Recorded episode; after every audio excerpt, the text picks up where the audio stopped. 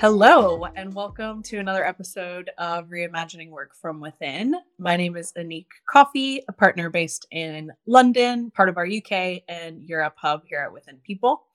And today I am joined by AJ, and we're really excited to kind of dig into some things that we've been talking about a lot lately around our employee experience, specifically about how we can bring flexibility to our culture. But before we dive in, I want to introduce AJ. He is an out of the box radical hybrid who's obsessed with all things entrepreneurship and employee experience. A current three time founder, startup advisor, HR tech advisor, executive, and proud son. His rise within the world of HR and entrepreneurship is one that is definitely not typical, but his focus and dedication to putting employees first drives him to help forever change the world of work. AJ is currently working on a brand that will hopefully forever change the world of work, E1B2 Collective, which is a collective of brands and practitioners designed to make substantial employee experience within the world of startups and small brands. So welcome, AJ. Thanks for being here. I appreciate here. it. I probably have to change that back end. We're starting to get into some big enterprise companies finally, so that's fun too. But you know, that was it was a, it was a great intro. Thank you. Exciting. Great to have some another growing company with us. That's yeah, amazing. Thanks for being here. We've been having so many beautiful conversations behind the scenes and finally we're here to take the conversation to the real world. And it's been really joyful to kind of talk to you. And that multi hyphenate that came through really strongly in your bio is very, very much how I would describe you. You're an expert in lots and lots of different things, which is pretty cool. But today, we're going to really be talking about flexibility and how to bring flexibility to our culture, as we mentioned. And we're going to kind of think about that through a little bit of a unique way when we think about diversity and how we kind of respond to the needs on our team in a flexible way. And so, one of the questions we kind of asked you was as a leader yourself, but also the leaders you're surrounded with that are part of your collective, how are you and how are they understanding the diversity of needs on their team and how they can respond. So we kind of have a bit of a conversation here mapped that's going to be really fun to go through that kind of walks us through like what's needed to understand and how can we respond as a leader. Yeah. Um, Sound no, good? Sounds amazing. Amazing. So I think one of the first things we talked about was getting really clear on the foundation of really checking in. Does your organization believe in diversity and difference? Does it actually, is that what actually drives growth? So maybe you could help us understand that a little bit. Like, how would we know if that's a really core held belief that we have that it's difference and diversity that actually helps us grow? First and foremost, I made a statement yesterday that I it was it was in the heat of the moment, so I won't say it as bluntly as I said yesterday, but I want to kind of paraphrase it a bit. Don't know at a human level if globally everyone is ready to respect the elements of diversity that I think we are trying to push here. We have to be very thoughtful about where individuals come from and their backgrounds and how how long they potentially have been ingrained in certain elements of racial divide, certain elements of doing certain things one way and then that's how they were taught that's how they were raised that's what they did when they first got their their first internship their first job and as they progress in their career and i don't think human beings at a psychology level are, res- are respecting that enough. I know I haven't, and, I, and I'm starting to learn that. And I think anyone that's focusing on DEI at an executive level, or anyone that's focusing on just diversity broadly across the organization, you have to realize and understand that at, at a human being level. And actually, that seeps into like your relationships, right? With your partners, with your children. You have to realize and understand where individuals come from, how they're comfortable doing things. And that change management process is a very difficult one that takes a lot of patience, that takes a lot of empathy, that takes a lot of nuance. You can't drive that initiative and that effort home aggressively. I think there's a significant uproar of companies, leaders, practitioners, blogs, PR, people trying to push this diversity issue to the forefront, which I love and I appreciate, but it's a difficult one if if you're not again comfortable with that change or ready for that change. So that's kind of just an overall setting of the of the tone, if you will. But to see a little bit deeper mm. beyond that, I want to kind of highlight on how companies need to realize the true business impact from diversity. Um, I think diversity blends into workflows. I think diversity can blend into marketing and product. I think diversity obviously can blend into how you recruit and, and organize and align your teams. And obviously can blend into diversity of thought, perspective. It can blend into many, many factors. I mean, we could rattle off again prior to this official recording, we were talking about it. There's many categories. And so I think I'll start and then I'll pause here to see if you have any feedback on this. But I think we have to start there and reposition the conversation around diversity and focus on the business outcomes first and look at some of those pillars that I just listed off and many more because that's that's the point of view that everyone can get behind right? Everyone can get behind how diversity can impact business. Everyone can get behind how diversity can impact being more productive. Everyone can get behind how diversity can impact driving a more effective bottom line.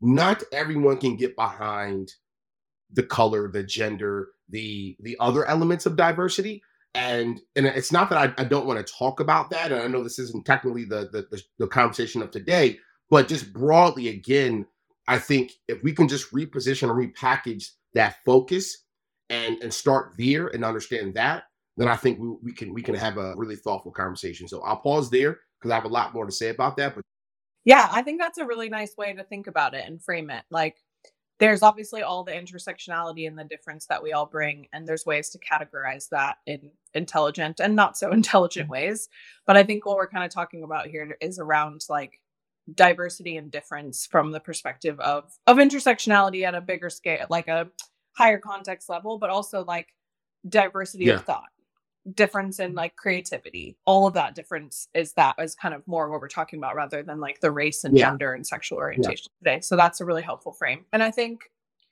it's funny because you said everyone can get behind that but i'm not i'm not sure that's totally mm. true like sometimes we experience clients who we never we're not in the business of convincing people that difference and diversity is what drives growth. Why we, we won't convince anyone of that. If you don't already believe it then that's where we'll we'll start if you already believe yeah. it. But i think the question that i'm always holding there is like who will fly this flag and own that?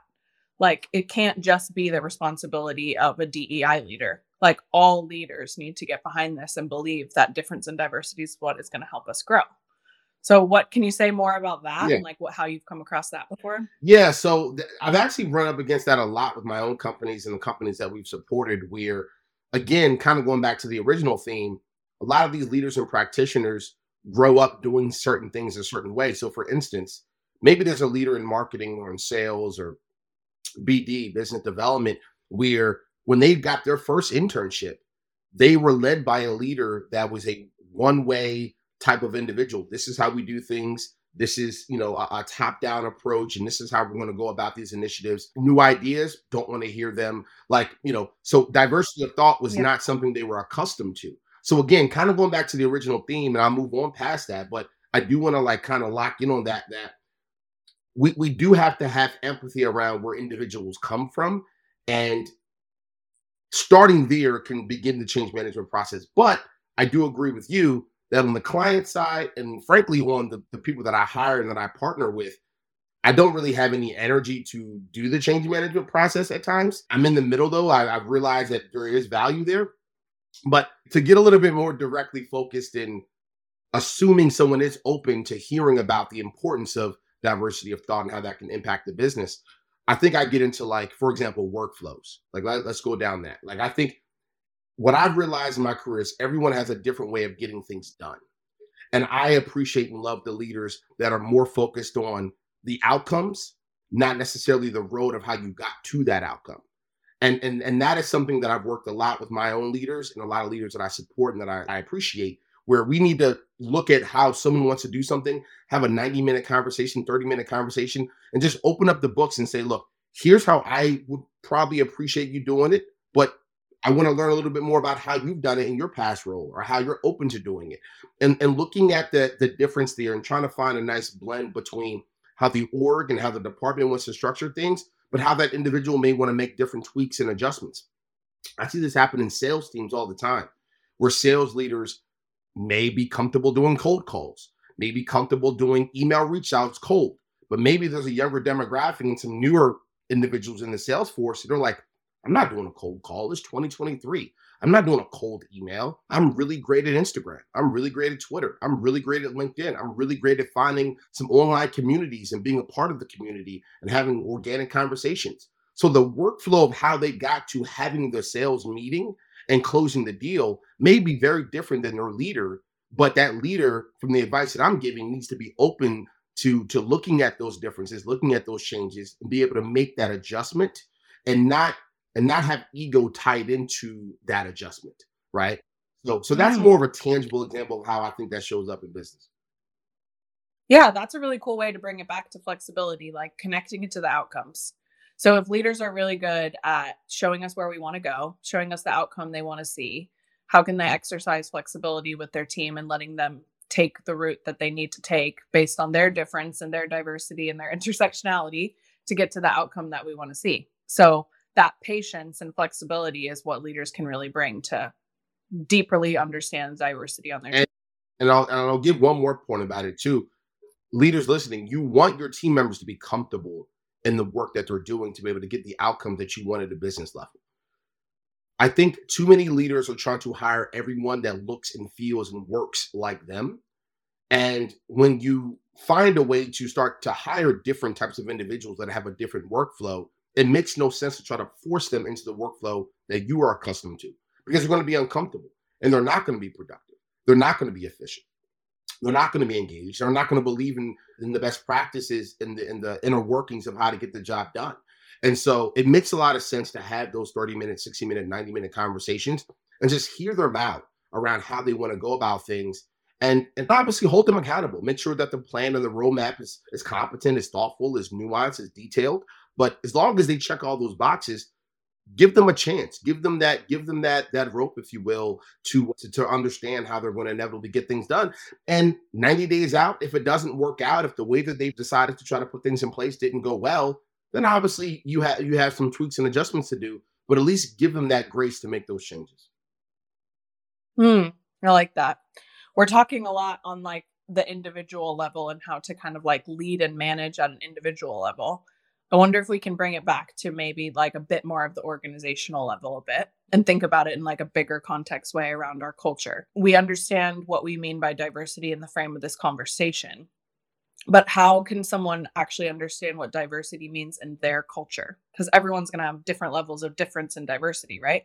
So, what are some ways we can kind of get that clarity about what diversity means to us? Well, let me throw it back to you since we're talking at the organizational level. Um, let's like more directly define that because I could give you multiple answers. So from from the organizational standpoint, are you saying what diversity means as a stamp of the company? Are you saying how diversity can be blended into individual teams or what the policy is going to be like? What like what are your thoughts there? How which which direction would you like me to go? Because there's a lot of different elements we could go.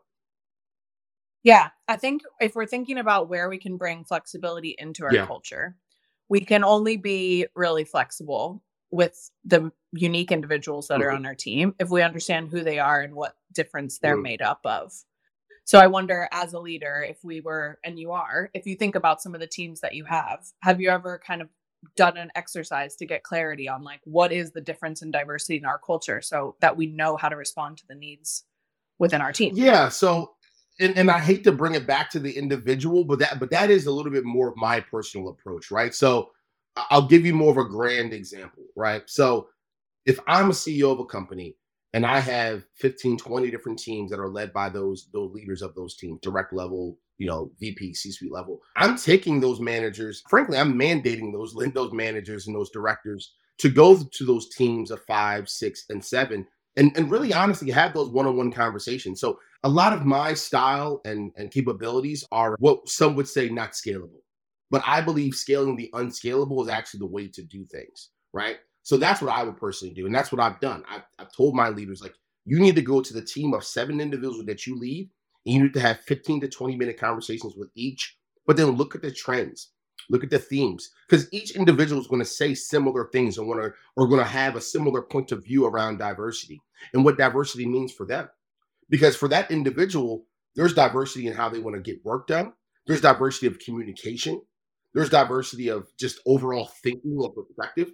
There's a diversity of how they want to bring and generate new ideas. There's a diversity of where they all want to go with their careers. And so I believe I want all of my managers to know the unique individual diverse themes for every single person and, and document that information. So use your HRS systems, use use a, a Google Doc, do whatever you got to do. I mean, there's we won't have to get into the, the technology of it, but you should know as a manager across an entire organization. So every single manager, every single director, every single VP, every single C-suite should have a really deep, comprehensive understanding of what diversity means for every single individual across multiple themes. And they should be able to open up their computer at any given point, be able to look at that data, understand that data, and hold their leaders accountable to that data. Um, so that's kind of right. what I've done to try to to try to scale it out, but also keep it very individual.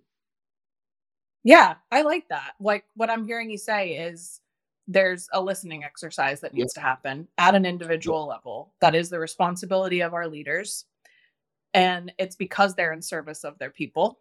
And that's part of their leadership responsibility is to get to know them in an individual level and take like a really full audit.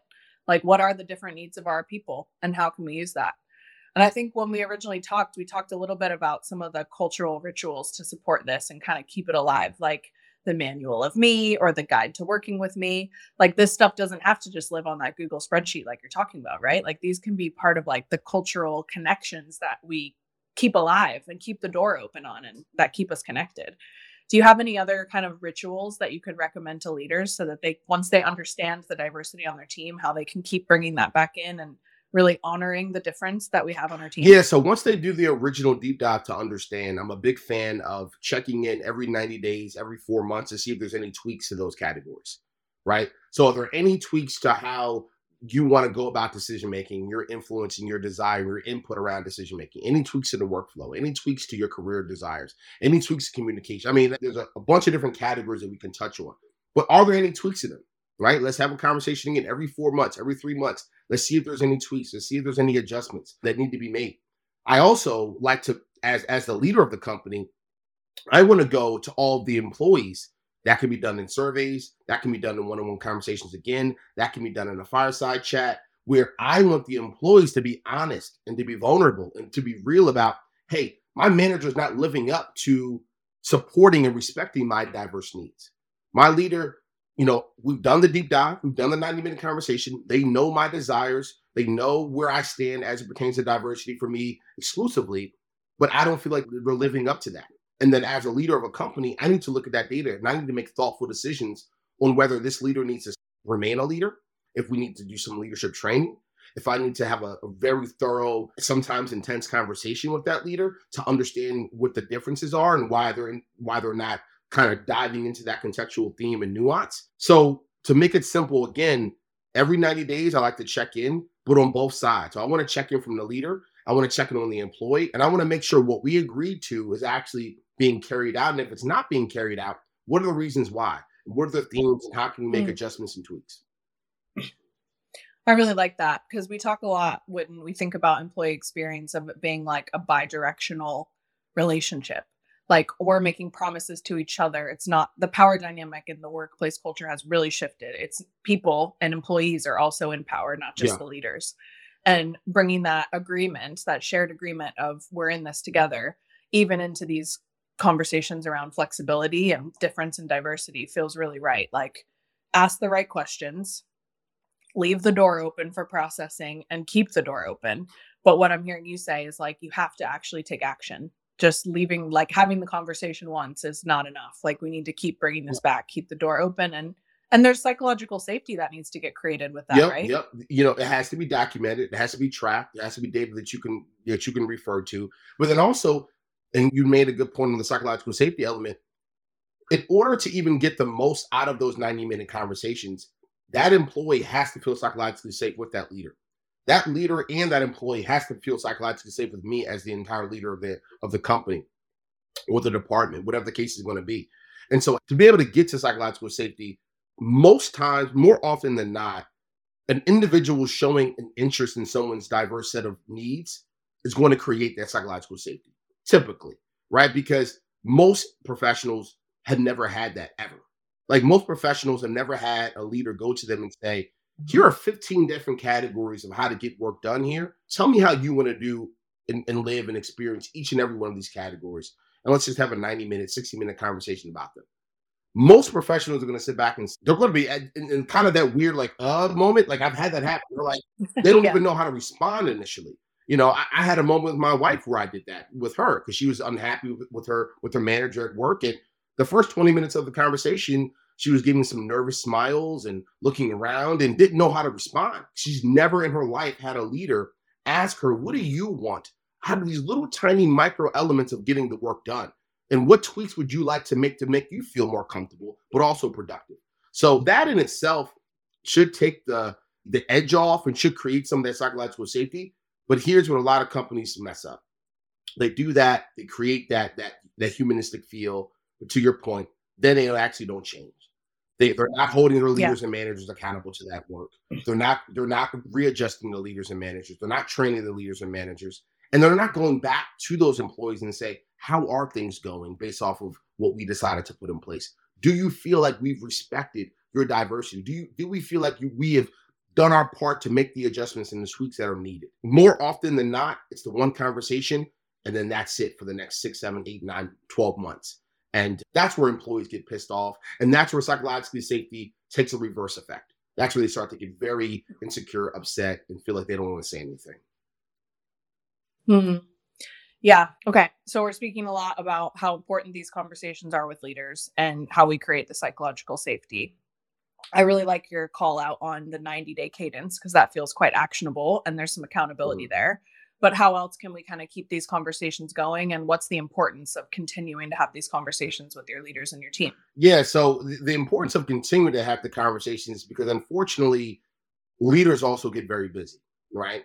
And so they may forget they may not have the right systems in place. Um I, another another actually thing that just popped in my brain real the honest real reason why i like to consistently have these conversations because we have to remember that leaders are employees too. I often make the mistake where I put so much pressure on the leaders around this employee first methodology that I often forget that the leaders in the companies that I'm running or that I'm a part of are employees as well. So there are times where the employees are not always correct or right. Like, like for example, parenting. There are times where the kid messes up and the kid triggers us. And it's not our fault as parents. It's not our fault as the authoritative figures here. It's the same situation, I believe, as managers and leaders. And so, what I try to do is if I'm noticing that there's not a consistent change happening, even though we're having the 90 day conversations on the manager side, I want to lean into the manager and say, is there something that the other executives on this team that can support you are not doing? Is there something where the employees are doing that we need to be thoughtful of and, and, and respect that are that's making your your job harder to respect that diversity. So I don't know if you have any thoughts on that, but but I think we need to remember that leaders are employees as well. and there are times when their direct reports are making their job to respect diversity potentially harder than it should or could be. I think that's a really good point. And you kind of mentioned this a little bit earlier, but like it's the organization's responsibility to prepare our leaders through leadership development and other kinds of trainings to be in these situations to have these conversations. And some of that is like building self awareness. So when they are triggered in these conversations and they become really hard, how do they respond rather than yeah. react? What can they do to like be in service of their people in this case? But also, where is the additional support for them? Because this is a really challenging, difficult situation.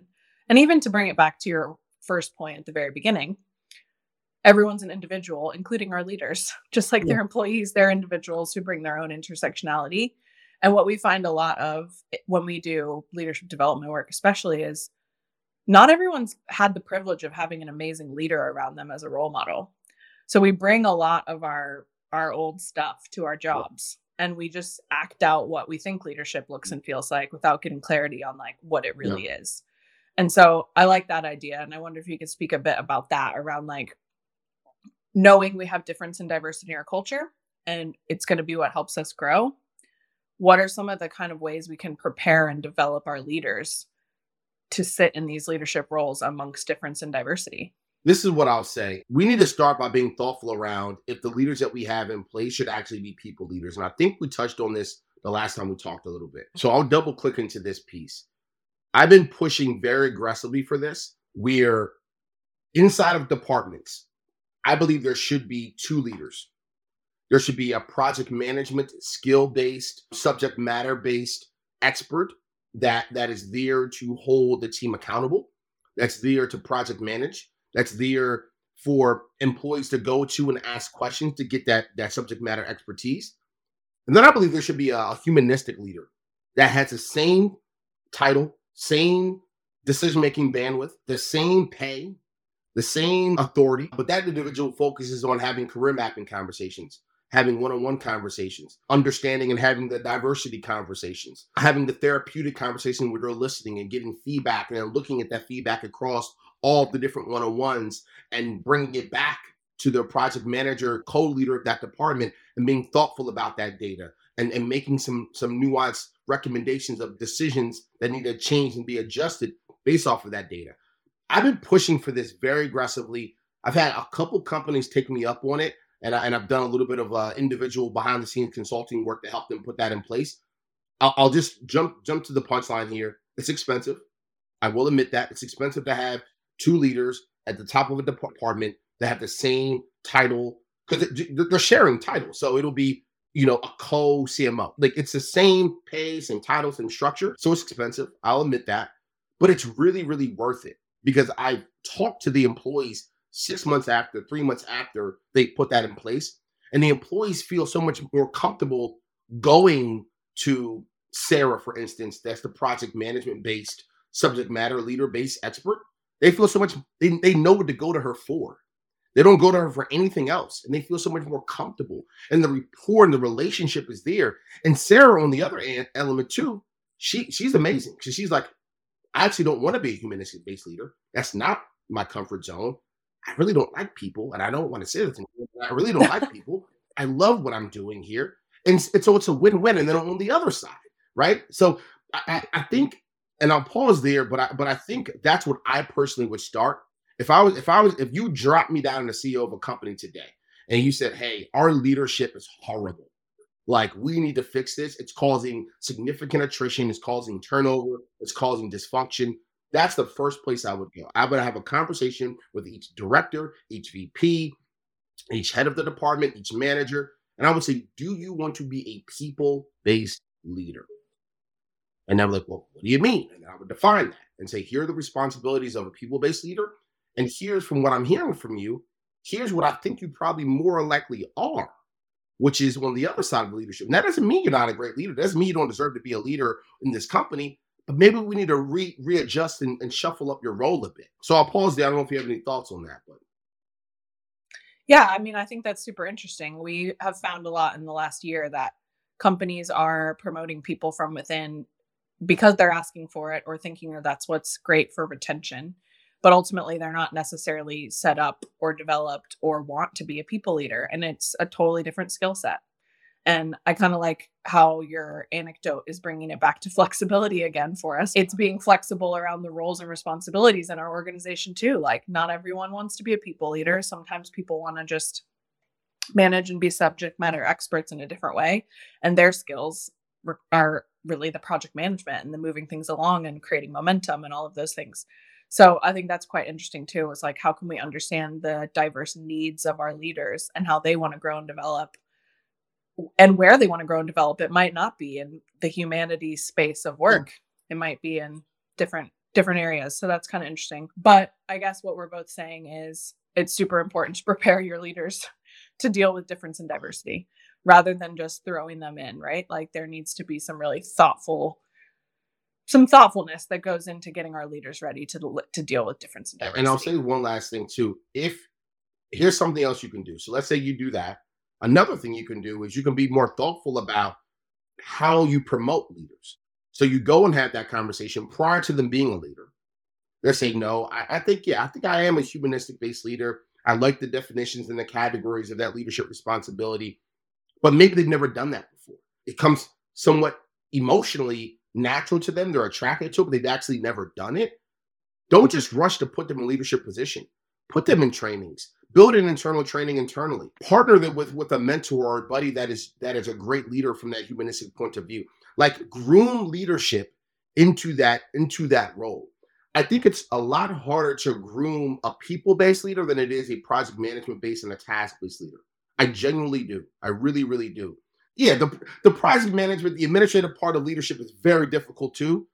But no, the emotional part, the career mapping part, the the skill development part, that's that's very, very difficult because you're dealing with you're dealing with so many different emotions and so many different needs and so and, and a diverse set of, of desires. Um, yeah, that's hard. Yeah, I'm just yeah, I'm objectively standing on it. That's really yeah, hard. It's really hard. I I spoke to some leaders this week actually about this, and I think this is something interesting. And then we can kind of start to wrap it up. But the we move through our career progression starting off as doers. We don't start off as leaders. We start off as doers. And we build up identity and, you know, value and being someone who does and completes projects and ticks things off lists. And then all of a sudden, we're moved into a leadership role where now our job is to be in service of our people, a lot more of like a be space, a sit back, a hold space, be there for our people instead of doing. But we're still employees and we still have to manage up. And so there is still this element of having to do things. Everyone has to, maybe except for our really big C suite folks.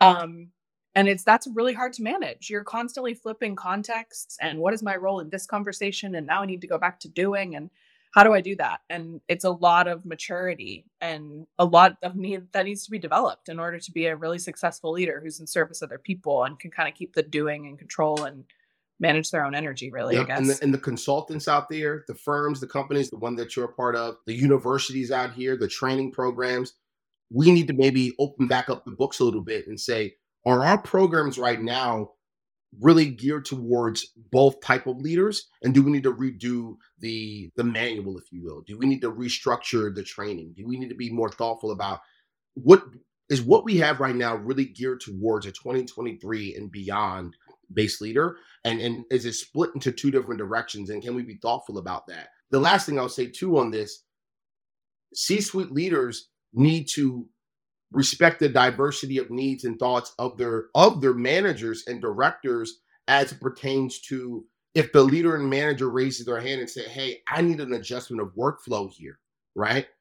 You know you hire me to be a people-based leader. I know i still have some core deliverables on my plate but i'm not i'm not able to serve my people in the in the in the human part of my role because i'm too tasked with with other initiatives here I believe C suite executives need to be able to give their directors and their managers that leeway to make that adjustment, to make that tweak to their workflow, to make that adjustment to their to their bandwidth, and and be more open and nuanced about that. So that's another little advice if there's any CEOs or any any high level C suite executives listening. Yeah, how they can actually bring flexibility to it for their people yeah. too. I love it. Great. Well, thank you so much. This conversation about bringing flexibility to our employee experience and our culture. I feel, feel like we got quite a lot of amazing gems of wisdom. So, thank you so much, AJ, for today. It's been lovely to have this conversation with you. We're really grateful to have you on the pod. And we always like to wrap up our episodes with our rapid fire questions. So, are you ready to go through some rapid fire I questions? Am. Okay, cool. What three words would you use to describe the workplace culture that you'd like to lead? Uh, empathetic, patient, and decisive. Love that. What three words would you use to define the future of work? Mm. HR tech, that's a two two words, but HR tech, and I can explain if you want. Diversity, and then ooh, ooh, this is our rapid fire. Um, empathy again. I love it. Okay, great. Okay, from our eight essential human leadership qualities, which one quality is your superpower or your strength and why? One. Yep, which one is your superpower? Probably empathy probably empathy. Okay, say a little more about that. Yeah, probably empathy because very similar to the conversation today, every single one of my leaders that I that report to me or that I work with, every single employee, every partner, they they'll tell you personally the reason why I think we've had a lot of success is because I'm very empathetic to the way they want to get things done. I'm mm. very flexible with with how they how they execute. I'm very empathetic to their ideas and their thoughts, and, and I test things out before I judge them. There's many factors of empathy that I think can connect to like pure business. So empathy. Okay, great.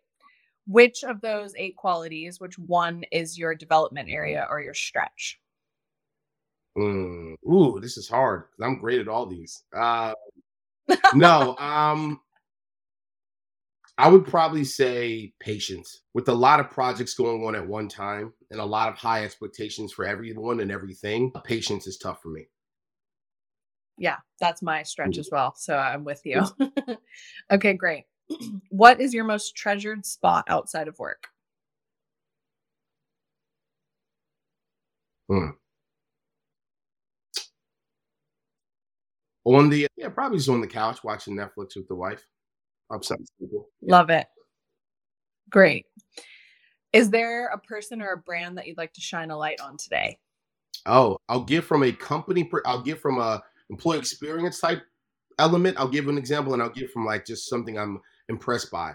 So I'll do the latter. Yeah, do the latter first. So on the company side, just something I'm impressed by. There's a there's a the CEO by the name of Ronnie Ronnie Fieg. He runs Kith. Are you familiar with that at all? Uh, no. Really high level um, streetwear brand. Um, he does a lot of collaborations with like every big brand you can think of, every major athlete you can think of. Really, really high level, tasteful clothing. I just love the way he goes about his collaborations. Obviously, with my collective, I do a ton of partnerships. So a lot of the themes and how I, I frame and structure my partnership deals honestly are driven from Ronnie Kith's framework um, uh, with Kith. So so that's interesting. Ronnie Fieg framework with Kith. I said Ronnie Kith. But then on the on the people more employee experience side, um, I talk about this all the time. Very underrated. Gary Vaynerchuk with VaynerX is incredibly, incredibly underrated. A lot of people don't do like a deep dive into like his business acumen and his people leadership acumen. He put he put a, a chief heart officer, Claude Silver, that was literally the guiding point of a lot of the work that I also do now. Her role, I actually that was a framework when I was ahead of people in for about five years. I kind of utilized that as well because she did not have a traditional HR background whatsoever. So so that probably is my answer there. They're doing a, they're doing a lot of great work on the people side. Interesting. Okay, thank you. I might do a deep dive on that yeah. a little bit now. All right, last question. Arguably the okay. hardest. If you had to pick one song that represented who you are as a leader, what would it be? Ooh, that is hard. I'm horrible at like the titles of songs. You can sing it for us if you want. You can no, uh, um, Viva la. Yeah, Viva la vida. There it is. That's an amazing song. I don't know if it really defines or categorizes my leadership styles or or but but it's a great song. Cool. Yeah. Okay. Well, thank you so much, AJ, for the rapid fire and for the conversation. It's been lovely to have you here 100%. today. And thank you, everyone that listened. Thanks for being here for another episode of Reimagining Work from Within. You can find us wherever you listen to podcasts every other week, and we'll see you again soon.